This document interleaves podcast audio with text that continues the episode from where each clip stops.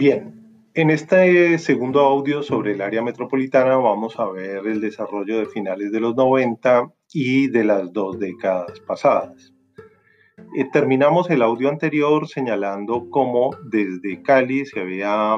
declarado un poco el área metropolitana sin concertar adecuadamente con los municipios con los que se quería dar esa articulación en primera instancia y que luego había unas iniciativas más eh, dialógicas, de mayor intercambio, pero que en la práctica no habían producido la formalización del área metropolitana. En la segunda década, en la segunda mitad de la década de los 90, estas intenciones eh, siguieron apareciendo.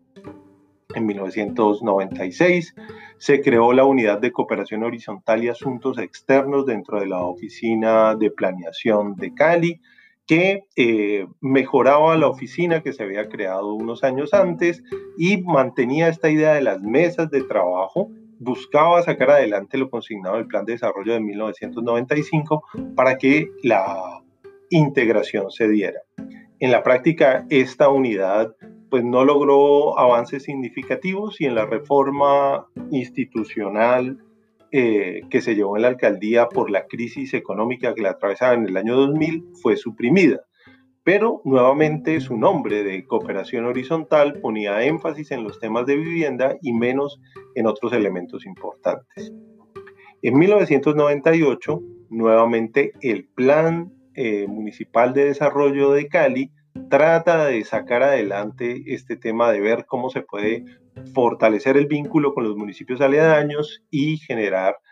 por lo menos un proceso eh, común de abordar ciertas problemáticas. Crea entonces ese Plan Municipal de Desarrollo de 1998, siendo alcalde Ricardo Cobo, el Comité Técnico Permanente de Planificación.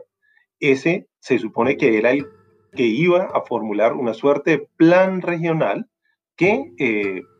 diera, en primer lugar, la creación de una estructura jurídica para que le diera una cierta autonomía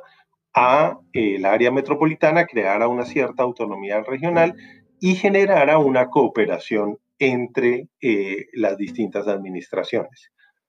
Cobo tuvo una gran cantidad de problemas, no pudo sacar adelante muchas de sus iniciativas en la alcaldía y esta fue una que tuvo muy poco desarrollo.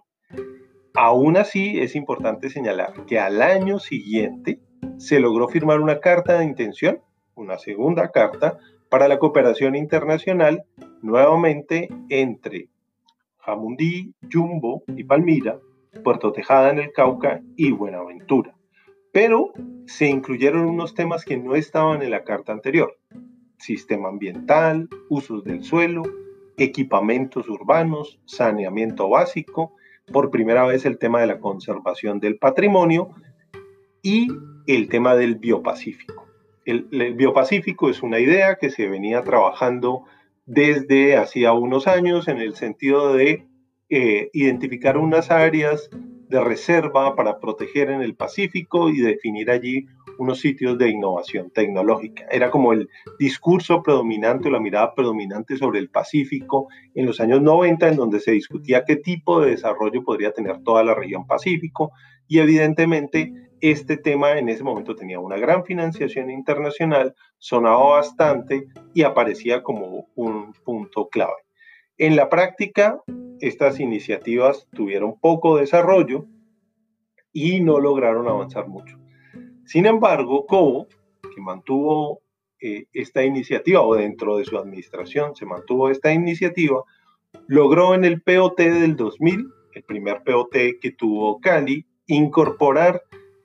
la idea del área metropolitana a través de la definición de una microrregión articulada por varios núcleos urbanos que privilegiaba la relación con Buenaventura y pensaba un conjunto de relaciones entre las conurbaciones que ahora eran mucho más evidentes con Jamundí y con Jumbo y que, eh, digamos, permitiría un trabajo muy fuerte de eh, coordinación. Esto quedó denunciado en el POT, pero como casi todo lo denunciado en el POT del 2000, pues no se pudo llevar adelante. Primero por la crisis del municipio, que se va a extender casi toda la década siguiente, crisis económica y en segundo lugar porque pues no había las voluntades para ese proceso. Al final, eh,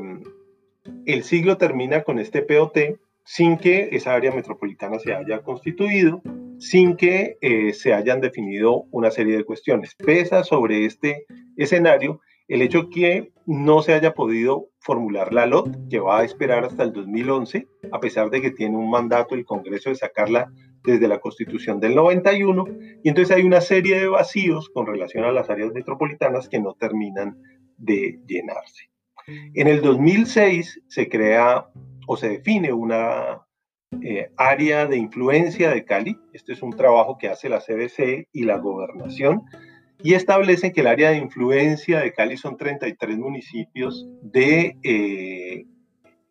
el Valle y el Cauca y que en esos eh, municipios Cali ejerce una presencia predominante. Se esperaba que esa resolución de definición del área de influencia fuera el primer paso para el área metropolitana pero queda allí signada sin mayor desarrollo. En el 2010 se crean unas mesas de trabajo, una cumbre de alcaldes del área metropolitana, promovida por Jorge Iván Ospina, para coordinar temas estratégicos, pero esas mesas de trabajo tienen una inauguración, tienen una serie de reuniones que no logran sacarse adelante. Esta idea del área metropolitana va a desaparecer allí en la primera administración de Ospina con ese nombre, porque luego va a aparecer la figura del G11. El G11 es una suerte de sustituto de la idea de área metropolitana, pero esta vez amparada por una figura distinta. Ya había surgido el año anterior la ley de ordenamiento territorial y amparados en esa ley, lo que se busca es la creación de una región de planificación y gestión de eh, la región. En principio, el G11 pues abarca los municipios tradicionales de los que se ha pensado el área metropolitana,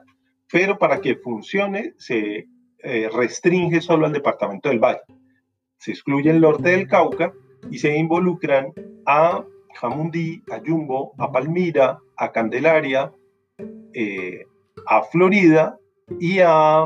Buenaventura. Ese G6 va a crecer, se le van a sumar otros municipios atraídos por la posibilidad de la formulación de contratos plan que hizo el gobierno Santos. Un contrato plan es que se firma un pacto en donde varios municipios se ponen de acuerdo, elaboran una serie de proyectos que radican en planeación y cada uno se compromete a un aporte económico en donde el principal aporte económico lo tiene el gobierno nacional, que lo que está buscando es fortalecer estos esquemas asociativos, atraídos pues, entonces por las posibilidades de inversión en vías y en educación que podría traer este contrato plan, otros municipios se agregan y son recibidos un poco para fortalecer este proceso. Se crea el G11 y este G11 comienza la negociación del contrato plan. Desafortunadamente, la gobernación de Useche dura muy poco, entra Mar Delgado como gobernador que es elegido para culminar el periodo de Useche y Mar Delgado tiene un enfrentamiento político con Rodrigo Guerrero, el alcalde en ese momento de Cali, que es el impulsor de este G11, y este enfrentamiento bloquea la firma del contrato plan porque se espera que ese contrato plan beneficie a todo el valle y no solamente a los municipios vinculados al G11. Y en la práctica el G11 comienza a tener dificultades de financiación, comienza a traer dificultades para generar sus propios eh, ingresos y promover estos proyectos y paulatinamente, digamos, va a perder la capacidad de generar este desarrollo. Va a recibir un apoyo pequeño de cooperación internacional a través de la Fundación Ford, que va a tratar como de revitalizar esta unión, pero ese apoyo no va a ser suficiente sino para pagar un par de funcionarios que mantienen viva la idea. Y a pesar de que el G11 se crea formalmente, existen acuerdos municipales en los 11 municipios que los crean y existe un una confirmación oficial de planeación nacional que crea la región de planeación y gestión llamada G11, en la práctica el G11 queda allí. Entonces, el área metropolitana no se crea. Cuando el debate eh, del área de recuperar el área metropolitana aparece con fuerza nuevamente, se cruza por otra vía el tema del distrito especial. Y ese será nuestro siguiente audio.